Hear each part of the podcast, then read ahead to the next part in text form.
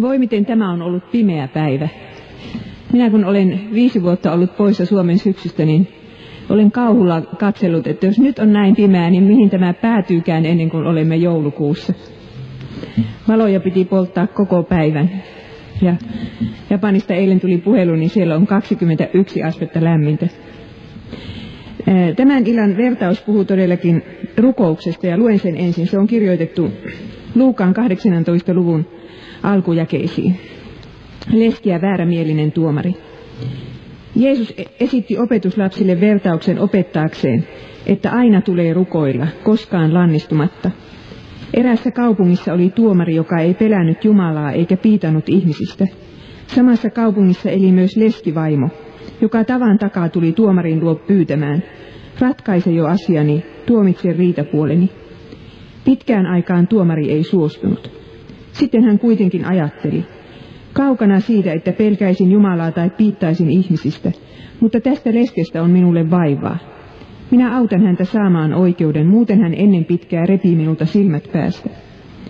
Herra sanoi, huomatkaa, noin ajattelee, väär, ajatteli väärämielinen tuomari.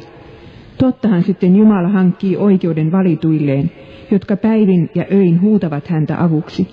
Hänkö viivyttäisi apuaan? Minä sanon teille, hän hankkii heille oikeuden viipymättä. Mutta kun ihmisen poika tulee, löytääkö hän uskoa maan päältä? Hiljennymme vielä rukoukseen.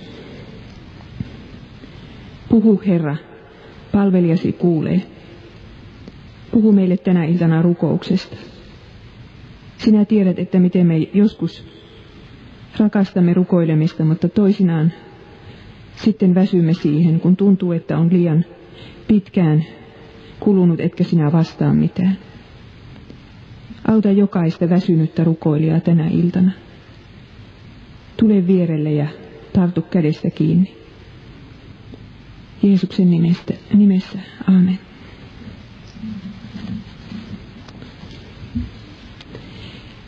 Ensiksi puhun siitä, mitä rukous, tai mitä, mitä rukouksesta tänään ajatellaan. Ilmapiiri on toisenlainen kuin 20 vuotta sitten, kun minä olin nuori. Nykyään rukous on muotia. Ei ole mikään häpeä myöntää, että rukoilee. Sana rukous yhdistetään usein sanaan hiljaisuus tai kaipaus. On olemassa paljon tilaisuuksia, joissa rukouksesta on tullut niin keskeinen asia, että siellä ei Jumalan sanaa paljon käytetäkään. Ja on olemassa ihmisiä, jotka ovat kyllästyneet saarnoihin ja tällaisiin raamatun, raamatun selityksiin, mutta he eivät ole kyllästyneet rukoukseen. rukoukseen. He menevät sellaisiin tilaisuuksiin rukoillaan. Jotkut ymmärtävät rukouksen meditaationa, jonkinlaisena terapeuttisena harjoituksena, josta on kyllä rukoilijalle itselleen hyötyä, mutta ei juuri muille. Eräs kuuluisa suomalainen katolinen sisar sanoi lehden palstoilla harjoittavansa sen buddhalaista meditaation tai rukouksena. Siis sitä, mitä Japanissa buddhalaiset harjoittavat. Ja muuan katolinen pappi, joka oli äskettäin naapurimaasta vierailulla täällä Suomessa, sanoi, että Jumala löytyy meidän omasta sisimmästämme, kun menemme tarpeeksi syvälle rukouksen ja meditaation kautta. Mutta tässä tullaan pelottavan lähelle vanhaa gnostilaisuutta ja, ja uutta New Agea kun Jumala ei eksitäkään enää sanasta, vaan omasta sisimmästä. Karismaattisissa piireissä taas monet ovat pettyneet rukouksen tehoon, kun Jumala ei olekaan vastannut heidän pyyntöihinsä. Sen enempää kuin ammattirukoilijoidenkaan esirukouksiin. Missä on vika, he kysyvät. Minun uskossaniko? Vai onko raamattu bluffia? Ovatko sen lupaukset katteettomia ylisanoja? Jeesushan on sanonut, mitä ikinä te pyydätte minun nimessäni, sen minä teen. Onko tämä totta? Pakanatkin rukoilevat, ja rukoilevat sitä paitsi hartaasti koko sydämestään. Toivoisin, että te joskus sen näkisitte. Ei ainakaan todellakaan hartautta puutu. Monet heistä kertovat myös rukousvastauksista ja saira- sairauksien paranemisista. Postilaatikosta tipahtaa esitteitä, joissa mainostetaan milloin mitäkin uskontoa ja luvataan, että sairaudet parantuvat ja joku todistaa siitä. Mikä sitten on ero kristillisen rukouksen ja pakanoiden rukouksen välillä? Eikö tämä lesken rukous ole vähän niin kuin sitä, mitä Jeesus sanoi, että pakanatkin hokevat sitä samaa. Tämä leskihän teki juuri sillä tavalla. Tämänkertainen vertaus kysyy meiltä, kuulummeko me niihin valituihin, joiden rukouksiin Jumala vastaa viipymättä. Tässä nimittäin sanotaan selvästi, että, että Jumala vastaa valituiden rukouksiin. Hän hankkii heille oikeuden ää, pian. Katsokaa jaetta 7 ja 8. Ja tänä iltana me myös kysymme, mikä oikeus meillä on vaatia, että maailman tuomari meitä kuuntelisi. Monet luulevat, että se on itsestään selvää, mutta ei se ole itsestään selvää. Sitten tässä vertauksessa käytetään hyvin erikoista kuvakieltä. Jumalaa verrataan epäoikeudenmukaiseen tuomariin. Rukoilija joutuu melkein lyömään Jumalalta silmän mustaksi ennen kuin apua rupeaa löytymään. Nimittäin tässä jakeen viisi lopussa, kun se tuomari sanoo, että muuten hän ennen pitkää repii minulta silmät päästä, niin tämä on kreikan kielessä nyrkkeilytermi, joka suoraan suomennettuna kuuluu lyödä silmä mustaksi. Tätäkö on rukous Jeesuksen mielestä, että me lyömme Jumalalta silmän mustaksi saadaksemme sen, mitä pyydämme? Jumalalla silmä mustana, mikä naurettava ajatus. Mutta itselleni tämä vertaus rupesi elämään muutama vuosi sitten, kun jouduin tilanteeseen, jossa mikään inhimillinen voima ei voinut minua auttaa eikä minun perhettäni. Ainoa, joka voisi auttaa, oli Jumala, mutta hänkin vaikutti välinpitämättömältä tuskani edessä. Mutta silloin minä päätin tarttua tähän vertaukseen ja rukoilla Jumalaa, kuten tämä leski rukoili. Ja siitä lähtien olen niin tehnyt mutta vastausta ei vieläkään kuulu. Toiseksi puhun tässä näistä vertauksen henkilöistä. Mitä me tästä tuomarista tiedämme? Jeesuksen aikaan ei ollut mitään tuomarien ammattikuntaa, joka olisi opiskellut oikeustieteellisessä tiedekunnassa. Vaan roomalaiset valvoivat ylintä oikeutta, mutta sitten Jerusalemissa oli tämä korkein neuvosto, joka piti hallussaan rajoitettua tuomiovaltaa. Pienissä kylissä ja kaupungeissa sen sijaan oli eh, nimitetty joku paikkakunnan isokenkäinen tuomariksi, ilman mitään koulutusta. Ja jos kysymys oli raha-asiasta, niin tämä niin sanottu tuomari sai ratkaista sen asian ihan yksinään.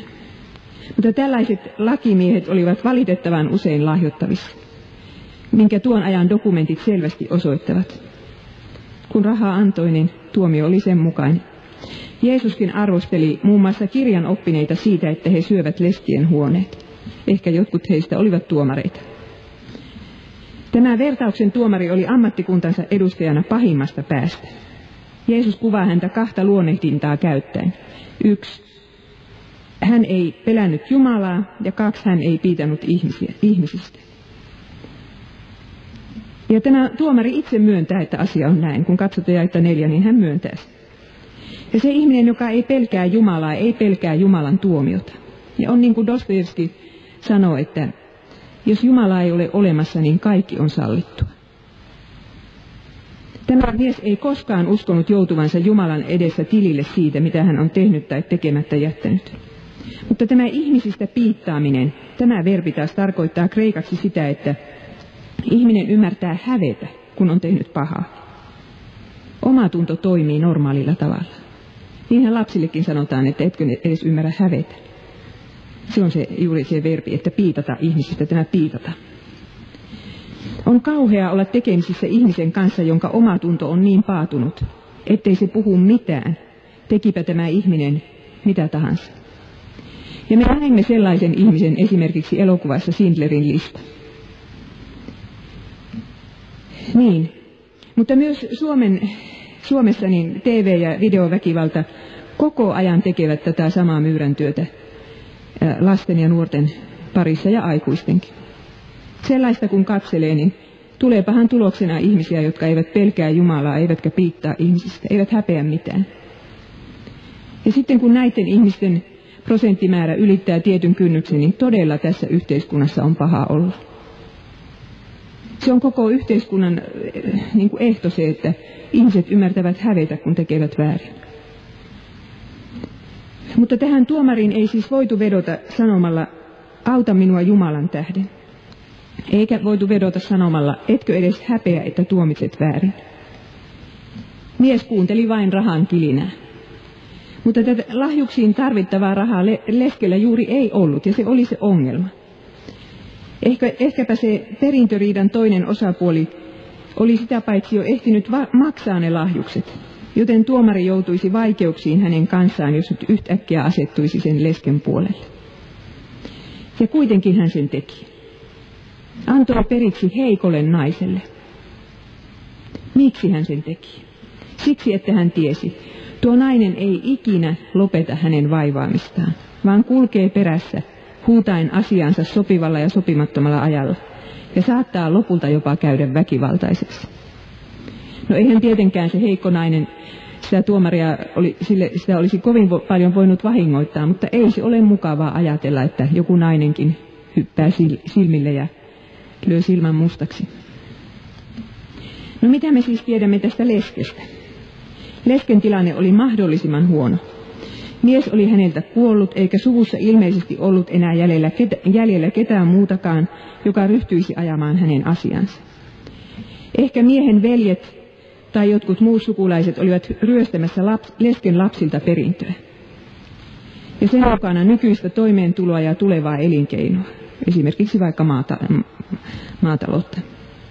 Joka tapauksessa näemme tämän äidin epätoivoisesta käytöksestä, että hän taistelee lastensa puolesta. Eh, ehkä ei itsensä niinkään kuin lastensa. Ja moni äiti tietää, että lasten takia tekisi mitä tahansa. Ajanlaskumme alussa ei ollut tavallista, että naiset olisivat esiintyneet oikeudessa. Sen enempää kanteen nostajina kuin todistajinakaan. Ja miehet, miehet siis hoitivat nämä asiat säädyllisten naisten puolesta. Mutta vertauksen lesken ongelma oli se, että sellaista miestä ei ollut. Ja niinpä hän siis meni tuomarin puheille tavan takaa, niin kuin tekstissä sanotaan. Meni jatkuvasti. Jos sinä olet koskaan joutunut riitelemään viranomaisten kanssa jostain raha-asiasta, vaikkapa veroista, onko sinulta otettu liikaa veroja, tai muusta omaisuusasiasta, niin monenko käyntikerran jälkeen luovutit? Jos poliisilaitoksella tai verovirastossa sanottiin, että sen ja sen asian muuttaminen on täysin mahdotonta, niin kauanko jaksoit väittää vastaan? Tämä nainen olisi kaikesta päättäen jatkanut tätä yhden naisen oikeustaisteluaan vaikka ikuisesti. Mistä hän sai siihen sitkeyden? Jostain pykälästä, joka osoitti hänen olevan oikeassa. Jos näin ei olisi, ei naisen perään antamattomuus olisi mitenkään selitettävissä. Ja se pykälä, se varmaan tuli vanhasta testamentista. Vanha testamenttihan oli siihen aikaan lakikirjana. Ja se puhuu melko paljon leskien asian puolesta. Kirottu olkoon, joka riistää muukalaiselta orvolta tai leskeltä hänen oikeutensa, sanotaan Mooseksen kirjassa. Herra on orpojen isä ja leskien puolta ja sano, sanotaan psalmeissa. Sillä minä tiedän teidän rikostenne luvun ja syntienne määrän. Te sorratte syytöntä, te, os, te otatte lahjuksia ja syrjitte köyhiä oikeuspaikalla, sanoo Aamos. Opetelkaa tekemään hyvää, tavoitelkaa oikeudenmukaisuutta – puolustakaa sorrettua, hankkikaa orvolle oikeus, ajakaa lesken asiaa, sanoi Jesaja. Ja tämä vertauksen leski tiesi jonkun näistä pykälistä. Tiesi, että oikeus on hänen puolellaan, eikä hellittänyt. No sitten, ketä nämä vertauksen henkilöt tarkoittavat? Se saattaa tuntua meistä itsestään selvältä, mutta en tiedä, onko se sitä. Jeesus esitti tämän vertauksen opetuslapsilleen opettaakseen hellittämätöntä rukousta, sanotaan jakeessa yksi. Leski tarkoittaa rukoilijaa, joka on joutunut suureen hätään ja ehkä tuntee kiusausta lopettaa rukoileminen, koska vastausta ei kuulu. Minä olen sitä mieltä, että Jeesus ei puhu tässä laiskoista rukoilijoista, joita vaan pitäisi niin kuin hiostaa, että rukoilkaahan vähän enemmän. Hän rukoilee, hän puhuu sellaisista ihmisistä, jotka jo valmiiksi ovat niin ahdistettuja, että huutavat Jumalaa avuksi päivin ja öin, niin kuin jakeessa seitsemän sanotaan. Jotka eivät voi olla huutamatta, koska heidän hätänsä on niin suuri. Heitä hän vertaa tähän köyhään leskeen. Ja heitä hän rohkaisee jatkamaan rukousta näyttimiltä näytti. Ja tässä luennossa minä tahdonkin kohdistaa sanani juuri sinulle, joka huudat hätäisi Jeesukselle tietämättä, koska hän huutousi vastaan. Minä olen varma siitä, että meitä on monta sellaista täällä kirkossa tänä iltana. No niin, siis leski on tämä rukoilija, mutta minkä takia sitten Jeesus vertaa Jumalaa epäoikeudenmukaiseen tuomariin? Ei kukaan tahdo esittää vertauksessa epäoikeudenmukaisen tuomarin roolihahmoa. Kaikkein vähiten Jumala itse, joka on todella ainoa oikeudenmukainen ää, olento maailman kaikkeudessa. Siinä, että Jumalaa kutsutaan tuomariksi, ei ole mitään uutta, koska raamatussa tehdään niin monen monta kertaa. Mutta minkä takia verrata häntä väärämieliseen tuomariin? Näin tekemällä Jeesus ensiksikin tahtoo asettaa väärämielisen tuomarin ja oikeamielisen Jumalan toistensa vastakohdiksi. Niin hän sanoo tässä jakeessa kuusi. Huomatkaa, noin ajatteli väärämielinen tuomari. Tottahan sitten Jumala hankkii oikeuden valituillensa. Jos väärämielinen tuomari taipuu sitkeyden ja lakipykälien edessä, kuinka paljon varmemmin Jumala tekee sen, mitä on sanassaan luvannut. Ja hän tekee sen pian. Mutta toiseksi, Jeesus vertaa Jumalaa kovakorvaiseen tuomariin siksi, että hän usein tuntuu meistä juuri siltä. Mielestäni on suurta evankeliumia se, että Jeesus tällä tavalla osoittaa tietävänsä, miltä rukousvastauksen viipyminen keskellä suurta hätää ja epätoivoa meistä tuntuu. Jos olemme rehellisiä, on meidän itse kunkin myönnettävä, että me olemme kokeneet samaa mitä vanhan testamentin Job, suuri kärsiä, joka sanoo tällä tavalla.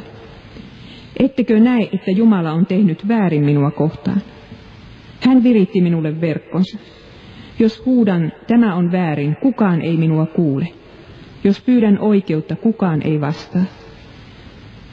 Jumala on pystyttänyt tielleni kivivallin, en pääse siitä yli. Kaikki polkuni hän on peittänyt pimeään. Hän on riistänyt minulta kunnian ja arvon. Joka puolelta hän minua raastaa. Job väittää kiven kovaan, että Jumala on ottanut häneltä hänen oikeutensa. Ihan niin kuin tämä leski tässä. Job tahtoisi käydä oikeutta Jumalan kanssa, jos vain saisi hänet jollakin tavalla kiinni. Tässä vertauksessa Jeesus yhtyy Jobin kirjan sanoihin ja osoittaa, että Jumala voi todella tuntua rukoilijasta väärämieliseltä tuomarilta, joka ei kuule, ei vastaa, ei välitä. Sitten kolmas pykälä tässä luennossa on se, mitä, je, mitä vertaus opettaa meille rukouksesta. Ja se opettaa meille viisi asiaa. Ensinnäkin, hätä opettaa rukoilemaan. Minä väittäisin, että hätä opettaa meitä rukoilemaan eikä hiljaisuus. Hiljaisuuttakin tietysti tarvitaan, mutta se ei ole se rukouksen opettaja. Lesken ei olisi tarvinnut mennä tuomarin puheille ollenkaan, jollei hän, olisi joutunut hätätilanteeseen. Ja meidän ei tarvitsisi mennä Jumalan puheille ollenkaan, jolle me myöskin olisi joutunut johonkin hätätilanteeseen. Kukaan meistä ei toivoisi elämänsä sellaista tuskaa, joka ei hellitä päivällä eikä anna nukkua yölle, niin kuin jakeessa seitsemän sanotaan. Mutta juuri se tuska opettaa meille, mitä rukous on. Ja toiseksi sitten, hellittämättömyys palkitaan. Vaikka tilanne näyttäisi yhtä toivottomalta kuin vertauksen lesken tilanne, niin silti aina tulee rukoilla koskaan lannistumatta. Jäi yksi. Rukous on voimallisin ase, mikä meillä on käytössämme. Sillä me voimme vaikuttaa paitsi omaan elämäämme, myös rakkaittemme elämään ja maailman tapahtumiin. Näin on varmasti asianlaita. Haastattelin äskettäin teologian tohtori Per Wallendorfia lehteen ja aiheena oli rukous. Ja tämä vanha Herran palvelija kertoi, että jotkut nimet ovat olleet hänen rukouslistassaan 30 vuotta. Minä kysyin, montako nimeä siinä listassa on. No 800. Minä kysyin, että ettekö te ole pitkän elämänne aikana väsynyt siihen listaan? Hän sanoi, että jos olen ollut hyvin sairas, niin sitten ole, en ole jaksanut, mutta sitten kun olen vähän toipunut, niin sitten olen taas ottanut ne listat esille. Ja hän sanoi, että nyt vanhana näkee vastauksia enemmän, koska ne nimet, jotka ovat olleet siinä 30 vuotta, kun niihin ihmisiin törmää, niin huomaa, että se, mikä heille on tapahtunut, ei ole vienyt heitä pois Jeesuksesta, vaan saanut pysymään uskossa Jeesukseen. Eli Wallendorfille rukousvastaus ei ole sellainen, että näiden ihmisten elämä olisi muuttunut helpoksi, vaan rukousvastaus on se, että he säilyttivät uskonsa loppuun asti. Tapahtui mitä tapahtui. 30 vuoden rukous vaatii hellittämättömyyttä, mutta se palkitaan varmasti, sanoo Jeesus tässä vertauksessa. Mutta meidän aikamme on valitettavasti tottunut saamaan kaiken nopeasti, mieluummin ihan heti. Tämä tämmöinen kristillisyys minun tekisi mieli kutsua sitä pikavaari kristillisyydeksi. Kun tulee nälkä, ei jakseta odottaa, että ruoka valmistuu, vaan mennään pika, pikavaariin ja syödään valmis ruokaa. Sairauden pitäisi parantua heti.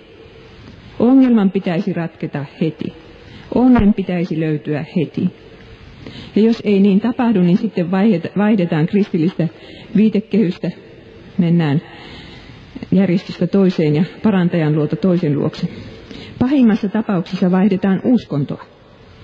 Sama se, kuka parantaa, olipa sitten vaikka noita tai selvän näki. Pääasia, että parannutaan. Mutta tällainen ihminen ei koskaan opi rukoilemaan, kuten vertauksen leski. No sitten tämä vertaus opettaa jotain rukouksesta ja uskosta. Jakeen kahdeksan lopussa Jeesus liittää toisiinsa nämä kaksi sanaa. Kun hän sanoo näin, kun ihmisen poika tulee, löytäneekö hän uskoa maan päältä? Minä ihmettelin todella pitkään, että mitä nämä sanat kuuluvat koko vertaukseen. Jeesus puhuu leskestä ja tuomarista ja sanoo sitten lopussa, että kun ihmisen poika tulee, löytäneekö hän uskoa maan päältä. Mutta sitten huomasin, että paljonkin on tekemistä tällä vertauksella ja uskolla. Sillä usko on juuri sitä, mitä leski tässä tekee. Menemistä, tulemista. Uskova tulee Jumalan luokse rukouksessa. Yhä uudestaan ja uudestaan, vaikka Jumala tuntuisi hänestä väärämieliseltä tuomarilta. Usko on Jeesuksen luot tulemista hätänsä ja syntinsä kanssa. Ja silloin se saattaa olla niin, että jos meiltä hätä loppuu, niin sitten loppuu rukous ja loppuu usko. Ja kun ihmisen poika tulee, niin löytäneekö hän uskoa maan päälle? Yleensä uskosanan kanssa ei kreikankielisessä Uudessa testamentissa käytetä artikkelia. Siis niin kuin Englannissa ja Ruotsissa on nämä artikkelit. Mutta tässä kohden käytetään. Sanotaan teen pistin. Uskosanalla on artikkeli. Ja se voitaisiin sitten sanoa, että löytäneekö ihmisen poika sitä uskoa maan päältä? Sitä uskoa. Mitä uskoa? Tämäkin pieni sana osoittaa, että, että ei riitä, että uskoo vaan johonkin. Jokainen tulee omalla uskollaan autuaksi, vaan pitää olla sitä uskoa, josta Jeesus puhuu. Kaikissa kulttuureissa uskotaan korkeimpaan olentoon. Mutta, mutta siis pitä, se usko, mistä Jeesus puhuu, niin on tätä Uuden testamentin raamatun uskoa. Sitä uskoa, mitä Jeesus itse opetti. Tämä ei ole mitään pikavaariuskoa.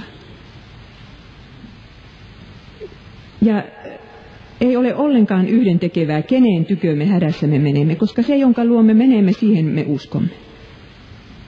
Joka menee selvänäkijän luo, se uskoo selvänäkijän. Mutta se usko ei, ei sitten kelpaakaan, kun ihmisen poika tulee.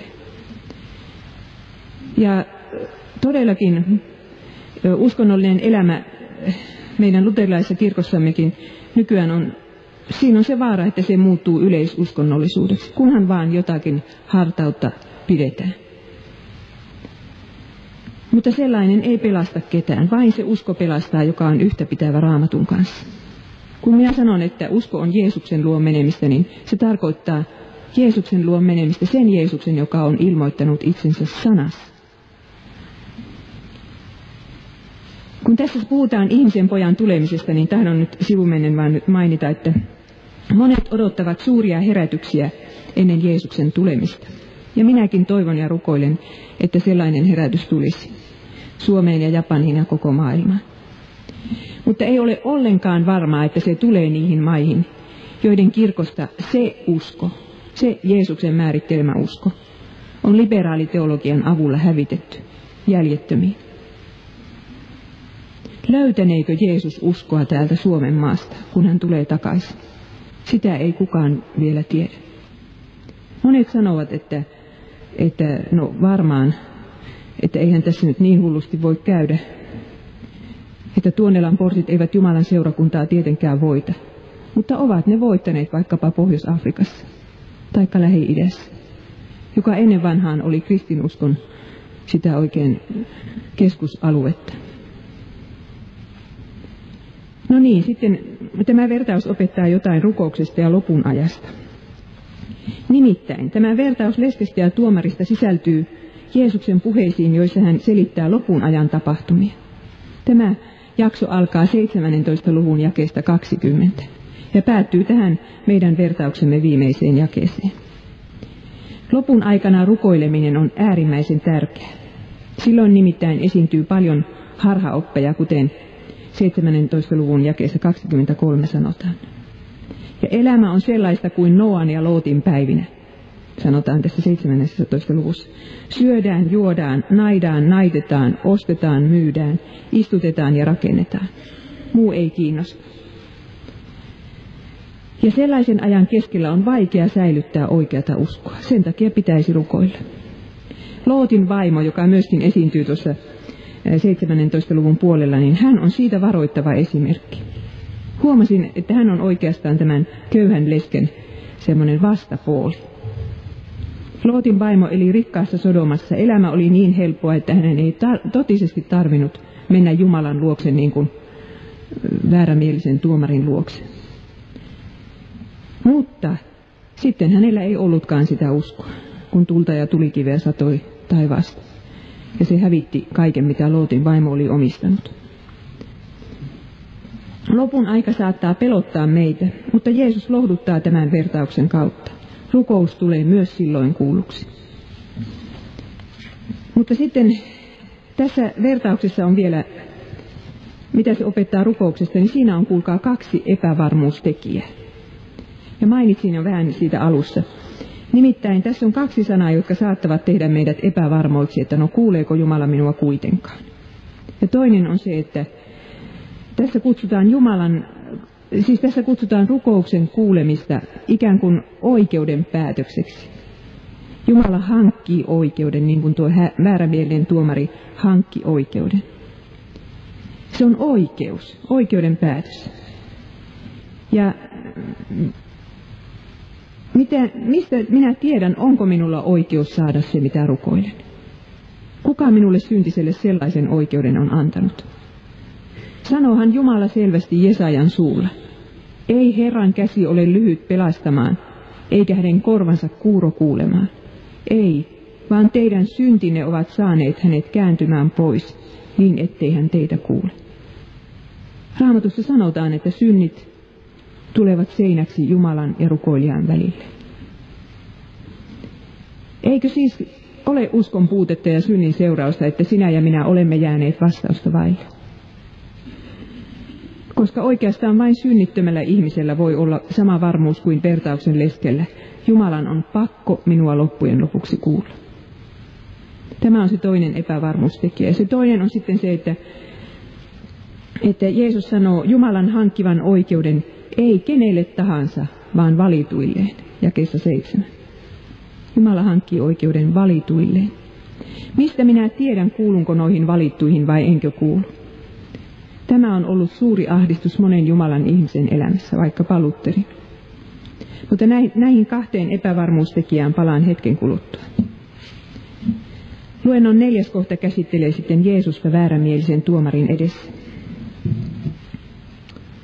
Miksi Jumala ei hankkinut oikeutta pojalle? Jeesus olisi sen nimittäin kyllä ansainnut. Hänkin seisoi kerran tuomarin edessä kuin tämä vertauksen leski-ikään. Jeesuksella oli itse asiassa kaksikin tuomaria, Pilatus ja Jumala. Pilatus oli maailman väärämielisin tuomari. Ja hän sai siitä kyllä rangaistuksenkin. Hänen nimensä lausutaan, on lausuttu 2000 vuotta. niin monessa kirkossa ja aina oikeusmurhan yhteydessä. Ristiin naulittiin Pontius Pilatuksen aikana. Mutta ei Jumalakaan ole koskaan näyttänyt sen väärämielisemmältä kuin tuolla hetke, hän tuolla hetkellä näytti. Siinä riippuu Jumalan poika ristillä, ikään kuin olisi suurinkin syntinen. Jeesus tyytyi tuomionsa eikä iskenyt tuomariltaan silmää mustaksi. Jeesus oli niin kuin tässä tämä leski muutenkin, koska hän rukoili isää yöt ja päivät, huusi häntä avuksi. Sitten hän oli Jumalan valittu, sekin ehto täsmää. Jumala sanoi tämän ihan suoraan taivaasta, kuului ääni kirkastusvuorella, joka sanoi näin. Tämä on minun poikani, minun valittuni. Lukaan 9. luku 35. jae. Siis kaikki täsmää. Jumalan olisi pitänyt kuulla Jeesusta. Mutta minkä takia hän ei sitten toimittanut Jeesukselle oikeutta? Jeesus rukoili Ketsemaanissa, että Jumala ottaisi häneltä pois kärsimyksen maljan. Mutta Jumala ei pannut kättänsä väliin, vaan antoi tuon oikeusmurhan tapahtua. Miksi? Sanoin luentoni alussa, että on naurettava ajatellakin, että Jumala voisi saada mustan silmän. Mutta itse asiassa hän sai sen. Kuunnelkaapa tätä. Silloin sotilaat sylkivät häntä silmille ja löivät häntä nyrkillä kasvoihin, ja toiset sivalsivat poskelle. Matteuksen 26. luku. Siis Jeesus, eli koska Jeesus on Jumala, niin voidaan sanoa, että Jumala itse sai mustan silmän, hankkiessaan meille syntisille sitä oikeutta, mitä meillä ei luonnostaan ole, että hän voisi meidän rukouksemme kuulla ja niihin vastata, vaikka olemme syntisiä. Mutta sitten tässä on toinenkin asia, joka on vähän monimutkainen. Mutta kun minä olen sen nyt kommentaarista opiskellut, niin kyllä mä sen nyt kaadan teidän niskaan. Ja se on, se on tuota, tuon jakeen seitsemän keskimmäinen jae, keskimmäinen lause, jossa sanotaan näin, että hänkö viivyttäisi apuaan. Tämä lause on sellainen, että se voidaan kääntää vaikka kuinka monella tavalla. Siinä ei sitä apua, apusanaa ole ollenkaan. Se suoraan kreikaksi, jos sanottaisiin, niin hänkö viivyttelisi heidän suhteensa. Mutta asian tekee mutkalliseksi se, että tämä viivytellä verbi voidaan myös kääntää, että hillitä viha tai osoittaa pitkämielisyyttä. Hänkö hillitsisi eh, vihansa heidän suhteensa, tai sitten siinä on vielä sekin asia, että siitä ei näe siitä alkuperäisestä lausesta, onko se kysymyslause vai väitelause. Se voitaisiin sanoa, että hän viivyttelee heidän suhteensa, taikka sitten, että hän hillitsee vihansa ja osoittaa pitkämielisyyttä heidän suhteensa. Kenen suhteen siis? Niiden valittujen. Ja se Beili, joka on, on tämmöinen äh, vertausten selittäjä, niin se sanoo, että hänen mielestään oikea käännös on se, se että Jumala vi, osoittaa pitkämielisyyttä niille valituille rukoilijoille. Sillä hekin ovat syntisiä. Jumalalla on sietämistä heidänkin synneissään. Ja äh, tämä voitaisiin vapaasti kääntää tällä tavalla, että hetkinen, että Jumala hillitsee vihansa ja osoittaa pitkämielisyyttä valittuja kohtaan. Jumala hankkii oikeuden valituilleen rukouksen kuulemiseen ja tekee sen pian. Siihen asti hän osoittaa pitkämielisyyttään heidän syntejään kohtaan. Ja tämä pian siis tarkoittaisi ristin pystyttämiseen asti. Jeesus sanoo tässä toisin sanoen, että että Jumala nyt on teidän rukoilijoiden kanssa pitkämielinen niin kauan, kunnes minä ristillä hankin teille oikeuden rukouksen kuulemiseen. Vertauksen leski rukoili näin. Ratkaise jo asiani, tuomitse riitapuoleni. Jeesus asettui itse tuomittavaksi meidän huonojen rukoilijoiden sijasta ja pyysi, Isä, anna heille anteeksi, sillä he eivät tiedä, mitä he tekevät. Ajatelkaa, miten erilainen rukous.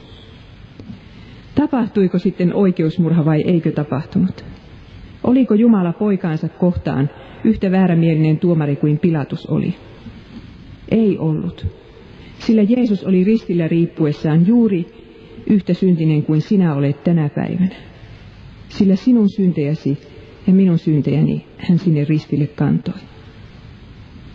Ja jos me ajattelemme sitä, mitä me taas tänä päivänä, tällä viikolla, nyt lokakuussa olemme tehneet, kuinka paljon olemme rakastaneet, tai vähän, kuinka paljon olemme anteeksi antaneet, niin me tiedämme, että ei meillä olisi oikeutta vaatia Jumalalta mitään. Ei ollut mikään ihme, että meidän syntimme estivät Jumalaa kuulemasta Jeesuksen rukousta ja huutoa. Jeesus kesti meidän sijastamme Ju- Jumalan kuurot korvat. Ja nyt ne korvat ovat meille auki. On mielenkiintoista se, että, että Jeesus niin kuin puhuu tässä rukousvastauksesta oikeuden päätöksenä. Myös vanhurskaus, josta minä puhun ensi viikolla. Sekin on tämmöinen oikeustermi. Sanotaan niin kuin syytön. Ja tästä, tästä rukousvastauksesta vartenkin meidän pitää olla syyttömiä. Pitää olla joku peruste, että, että Jumala voi meitä kuulla. Kaiken pitää tapahtua pykälien mukaan, raamatun lain mukaan. Pelkkä usko ei pelastaisi ketään, jos sillä uskolla ei olisi tämmöistä oikeudellista katetta. No niin, sitten minä, nyt kun vielä puhun tästä Jeesuksen, Jeesuksesta väärämielisen tuomarin edessä, niin siinä on semmoinen kohta kuin rukous Jeesuksen nimessä. Ja se, että me saamme rukoilla Jeesuksen nimessä, se on avain koko tässä rukoushommassa. Ei ole nimittäin mitään takeita siitä, että pakanoiden rukoukset tulisivat kuuluiksi, koska he rukoilevat omissa nimissään.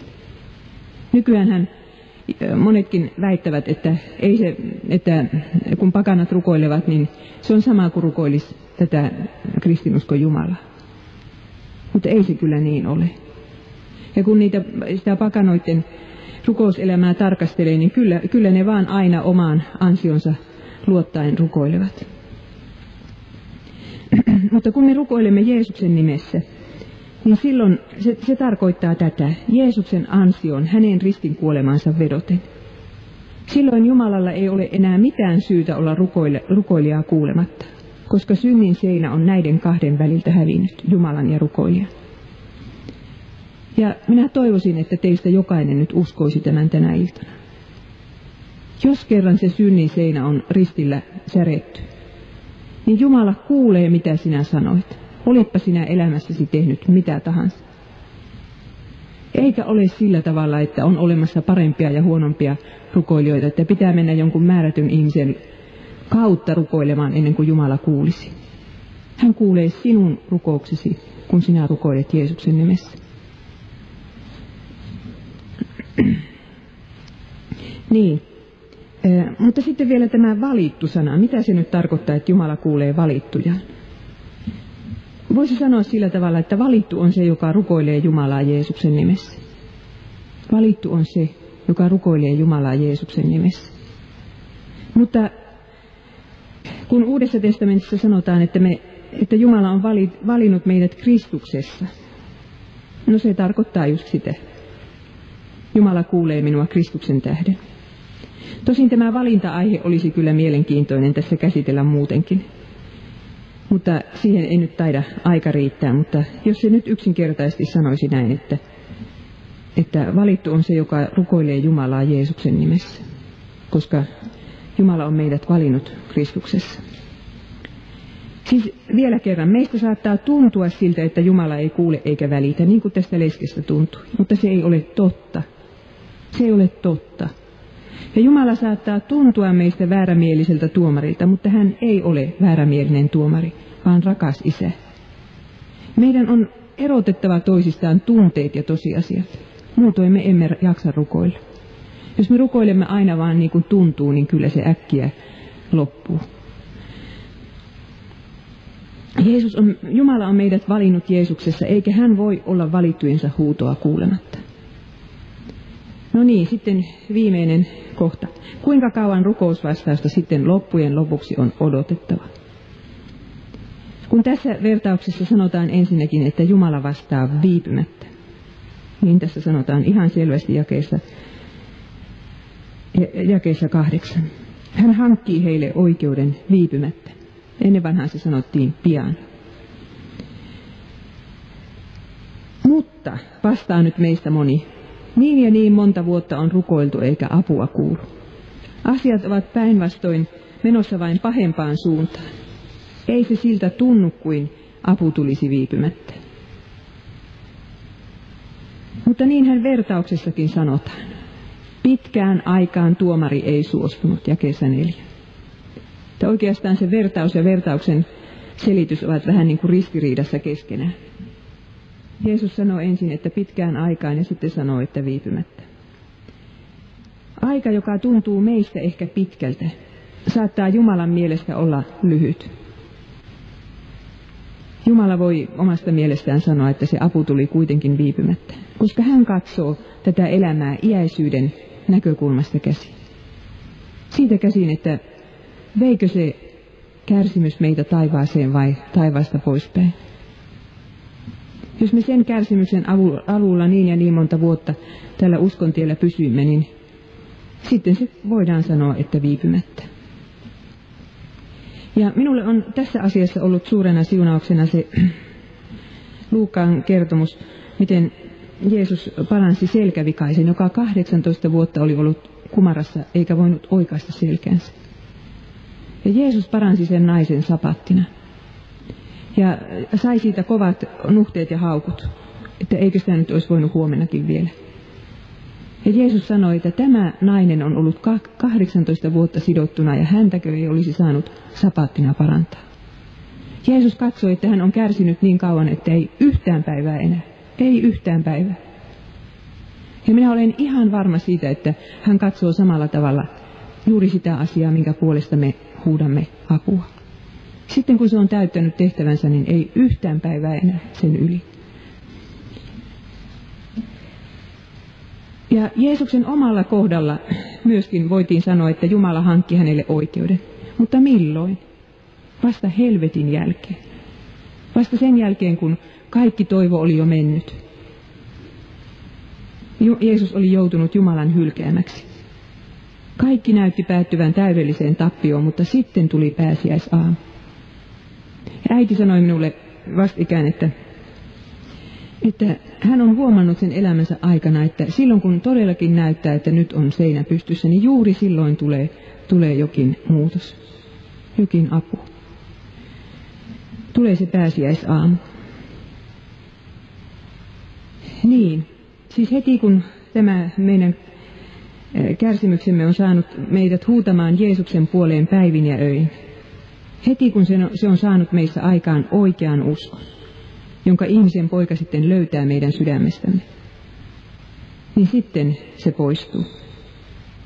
Mutta on olemassa rukouksia, joihin Jumala vastaa myöntävästi vasta uudessa luomakunnassa. Mutta siitä huolimatta aamu koittaa.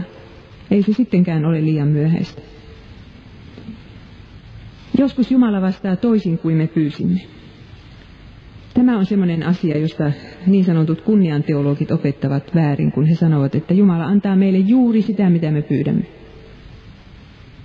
Ja, ja tämä oppi tekee katkeria ihmisiä tähän kristikuntaan. Minä luin yhden kirjan, josta minä ihan kauhistuin, kun siinä nuori mies oikein pani Jumalan kokeelle, että nyt vastaat niin kuin minä pyydän.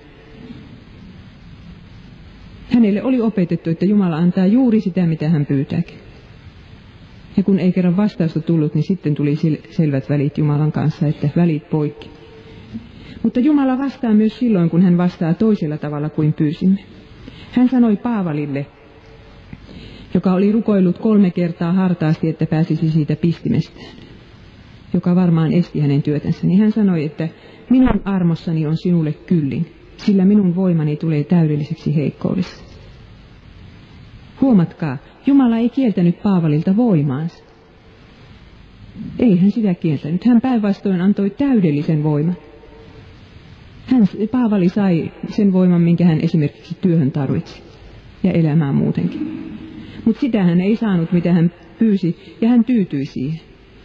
Lopetti sitten sen asian rukoilemisen. Mutta me saamme silti rukoilla, mitä meidän sydämemme halajaa. Ei sitä ole missään kielletty.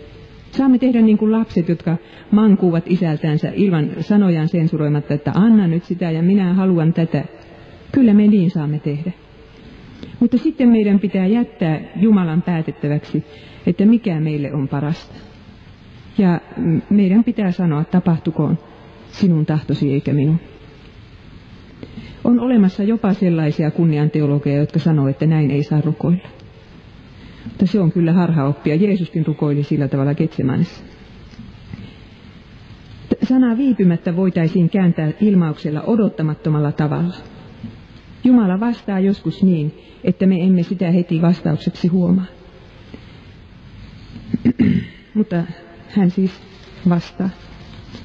Ja sitten vielä Jumala vastaa lupauksensa mukaan. Se on niin tärkeää, että riippuu Jumalan sanassa. Minä en ainakaan olisi jaksanut tätä uskovaisen elämää, jos en olisi sitä tehnyt, enkä rukoustakaan. Ja kun katsoo vaikka Jeesusta ristillä, vaikka Jumala oli hänet hylännyt, niin hän riippui sanassa. Hän siterasi siellä psalmia. Jumalani, Jumalani, miksi minut hylkäsit? Se on psalmin sitaatti. Isä, sinun käsisi minä annan henkeni. Sekin on psalmin sitaatti. Sillä tavalla Jeesus rukoili loppuun asti. Ja me saamme tarttua Jumalan lupauksiin, kuten tämä leski tarttui johonkin vanhan testamentin sanaan. Kun rukoilemme niiden rakkaittemme puolesta, jotka eivät Jeesukseen usko, voimme vedota heidän kasteeseensa. Sinä Jeesus sanoit hänelle kastepäivänään, että hän on sinun. Pidä nyt omastasi huolta. Samoin voimme tarttua moneen muuhun Jumalan lupaukseen, vaikka saatana yrittää meille sano, antaa esimerkin toisensa jälkeen siitä, että ei Jumala sitä ja sitä ihmistä kuullut. Mistä sinä tiedät, ettei Jumala häntä kuullut? Ehkä hän vastasi niin salatulla tavalla, että sitä on vaikea ymmärtää. Me käsitämme sen kerran kirkkaudessa. Saatana tahtoo vain sinun lopettavan rukouksen, tulevan epätoivoiseksi. Mutta riipu sinä kiinni Jumalan lupauksissa ja rukoile niiden mukaan ympärillesi katsomatta. Vielä kerran, miksi Jeesus ei ole vastannut rukoukseesi jo ajat sitten? Mutta hän on vastannut. Hän vastasi sinulle 2000 vuotta sitten alistumalla epäoikeudenmukaiseen tuomioon sinun sijaisenasi. Hän on sanonut ja koittanut sanoa sinulle monta kertaa, minun armossani on sinulle kyllin. Ja kun kerran katselet elämääsi lopusta alkuun, joudut varmasti myöntämään, että Jumala vastasi myös yksittäisiin rukouksiisi parhaalla mahdollisella tavalla ja niin nopeasti kuin mahdollista. Rukoilemme. Kiitos rakas vapahtaja siitä, että sinä meitä kuulet, olet aina kuullut. Kiitos, että olet hankkinut meille oikeuden tulla kuulluksi. Vastaa, oi Herra, pian kaikkiin niihin asioihin, mitä me niin kipeästi tarvitsemme itsemme ja rakkaittemme kohdalle. Anna myös herätys tänne Suomeen ennen kuin tulet takaisin. Anna oikean uskon säilyä täällä loppuun asti. Auta, että me olisimme valmiita tämän uskon puolesta taistelemaan. Jeesuksen nimessä. Amen.